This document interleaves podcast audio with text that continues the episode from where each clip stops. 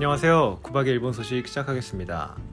예, 오늘은요 일본의 한 자산가의 살인사건 관련된 말씀 좀 드리겠는데요.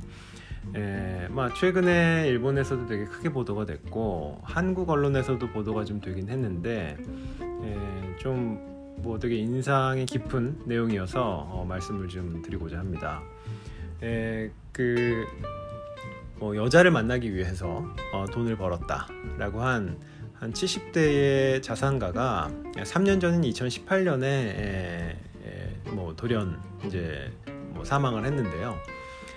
그게 이제 사망 사건이 단순한 사망 사건이 아니고 이게 치정에 얽힌 살인 사건이 아니냐 이런 얘기들이 있었어요.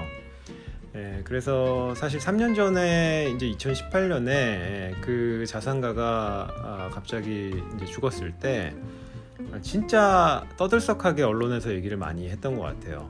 이번에도 그분이 그렇게 사망을 한 게 한 몇 살 연하죠? 한 30살, 40살 정도 연하? 70대 좀 중반이시는 20대 초반에 부인이 있었어요.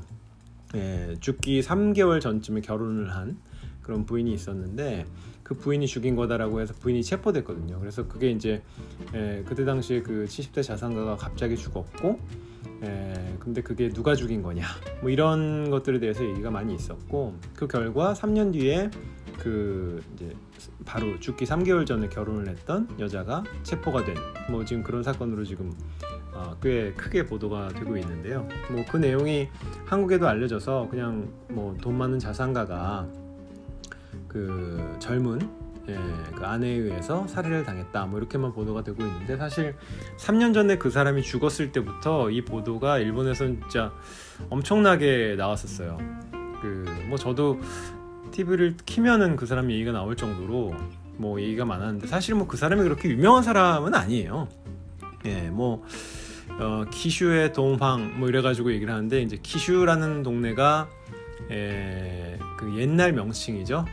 그 간사이 지방에 관서 지방에 와카야마라는 동네가 있어요. 오사카에서도 한 1시간 정도 들어가야 되는 차로 1시간 정도 가는 그런 정도고 일본의 동해안에 가까운 곳이고 농업으로 유명하지 사실 아무것도 없는 데예요. 아무것도 없다 그러면 이제 그쪽 분들한테 굉장히 신뢰되는 얘기긴 하지만 자연 경관이 좋고 농업하고 일본 내에서도 예를 들어 일본 사람들 매실 좋아하잖아요. 우메.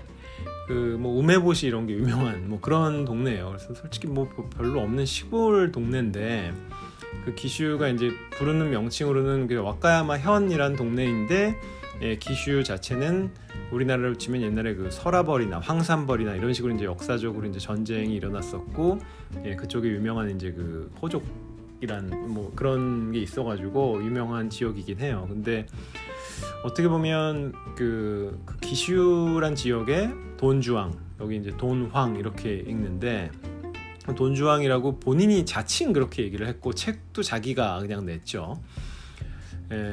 한국말로 솔직히 번역을 그냥 하면은 황산벌의 카사노바 이런 식인 거죠.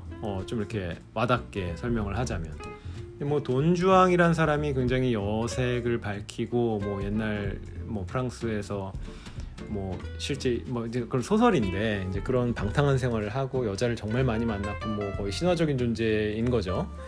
남자가 여자를 육체적으로 이렇게 탐닉하고 이런 부분에서 굉장히 유명한 소설인데 자기가 이제 그런 사람이다.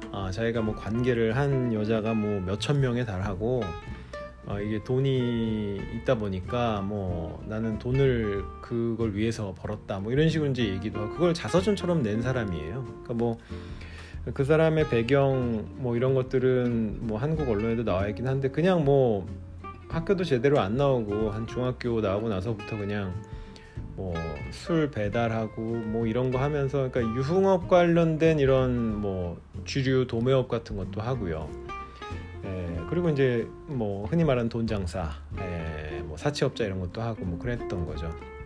근데 교육 수준이 없는 사람이고 자칭 그렇게 얘기했는데 그 사람이 그렇게 일본 사회 내에서 영향력이 있거나 돈이 또 엄청 많거나 그런 것도 아니에요. 자산이라고 해봐야 한국 돈으로 몇백억 수준 천억도 안 되는 뭐 있었다고는 하는데 뭐 지금 죽고 나서 알려진 바로는 한 100억 정도 자산이 있다고 하니까 뭐 그렇게 많은 것도 아닌데, 일본 언론에서도 왜 그렇게 그 당시에 이제 2018년에 크게 얘기를 했냐 하면은요, 일단 두 가지 이유가 있는데, 첫 번째는 이 치정에 얽힌 살인 사건 이런 것들이 흔치 않게 일어나는 경우들이 있어요. 일본에서는 일단 자유연애, 뭐 자유연애라기보다도 이제 연애에 관련해가지고 나이 많은 남자에 대해서 여자들이 접근을 하는 것들이, 솔직히 한국에서 뭐 10년 전, 20년 전만 하더라도 사실은 아무리 뭐 능력이 있고 돈이 많고 하더라도 뭐 어느 정도 이상이 된 남자들이라는 게 과연 여자들한테 정말 어필을 할까, 결국엔 돈 아니냐 뭐 이렇게 생각을 하는데, 일본은 뭐 물론 돈이라는 게 당연히 배경이 되는 게 있겠지만은 그 이외에도 좀 약간 그런 안정적인 분위기라든지 이런 것들을 좋아하는 문화가 꽤 오래전부터 있었어요. 물론 경제적으로 발전을 했고 빈부격차가 예전부터 많이 있었기 때문에 그런 게 이제 어떻게 보면 감정적인 부분으로 자리를 잡은 것도 있는 것 같은데, 한국도 이제 그렇게 자리를 잡아가겠죠. 근데 젊은 여자들이 뭐 자기는 좀 안정적인 느낌의 나이 드신 분들이 좋다라고 하는 게 그냥 그런 약간 스타일을 추구하는 그 젊은 사람들이 있더라고요. 근데 이제 뭐 그거 외에도 돈 문제로 치정관계, 뭐 결혼을 했는데 나중에 뭐 몇 번째 결혼을 했는데 뭐 남편들이 계속 알고 보니까 뭐 죽었어, 뭐 어떻게 해서 동일한 이유로 죽었다, 뭐 급살을 했다 해가지고 알고 보니까 한 뭐 10년 정도에 걸쳐가지고 뭐 청산가를 조금씩 풀어가지고 남편을 죽이고 유산을 이제 다 가져가고, 그런 식으로 뭐 결혼을 3-4번 해갖고 한 80 정도가 되신 여자 노인분이 체포가 된 적도 있었죠. 근데 그것도 굉장히 크게 얘기가 뭐 있었고요. 그래서 뭐 이번에도 보면은 그 돌아가신 자산가가 70대 70 몇 살에 죽었는데 와이프가 24, 지금 24이에요. 그러니까 3년 전에 21이었고 만난 지 얼마 안 돼가지고 바로 결혼을 하고, 네가 나의 마지막 여자가 되어달라 해가지고 결혼하고 나서 3개월 만에 이분이 죽은 거거든요. 근데 뭐 이제 그런 게 있다 보니까 이게 치정에 관련돼서 분명히 이 여자가 죽이지 않았을까, 이 여자가 이 사람을 살인하지 않았을까라는 의혹들을 가지게 되고, 이런 일이 있네요 라고 하면서 그 치정에 얽힌 살인 관련된 이슈를 그 약간 뭐 드라마 비슷하게 생각을 하는 게 있는 건지 굉장히 흥미를 많이 가지고 있나 봐요. 그래서 그걸 뭐 현장에도 언론들이 가가지고 엄청 얘기를 많이 했고, 그 여자 인터뷰 하려고 하기도 하고, 근데 이 여자가 또 뭐 그 장례식장, 그 자기 남편 장례식장 가가지고 좀 이렇게 약간 피식피식 웃는 모습도 보이고 그래가지고 이게 뭐 말이 되냐 뭐 이런 얘기도 있고 막 그랬어요.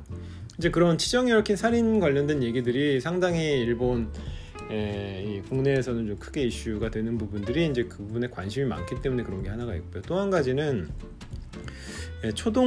처음에 이 사건이 나고 나서 그 집에 그 일 봐주시는 아줌마하고, 그러니까 가정부 아줌마하고 그 결혼한 지 3개월밖에 안 되는 21살짜리 여자하고 이 남자하고 있다가 이 남자가 죽은 거예요.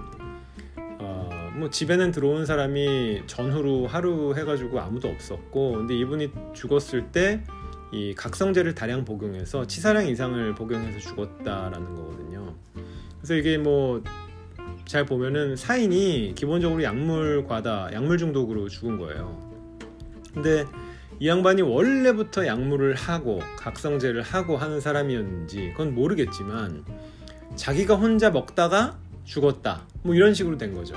그래서 심증은 가정부는 당연히 관계가 없는 거고, 이 여자가 각성제를 먹여서 죽였을 거다라는데 처음부터 기소가 안 됐던 게 이 여자가 강제적으로 이 할아버지한테 각성제를 먹였는지 안 먹였는지를 알 수가 없다는 거죠. 증거가 없다는 거죠.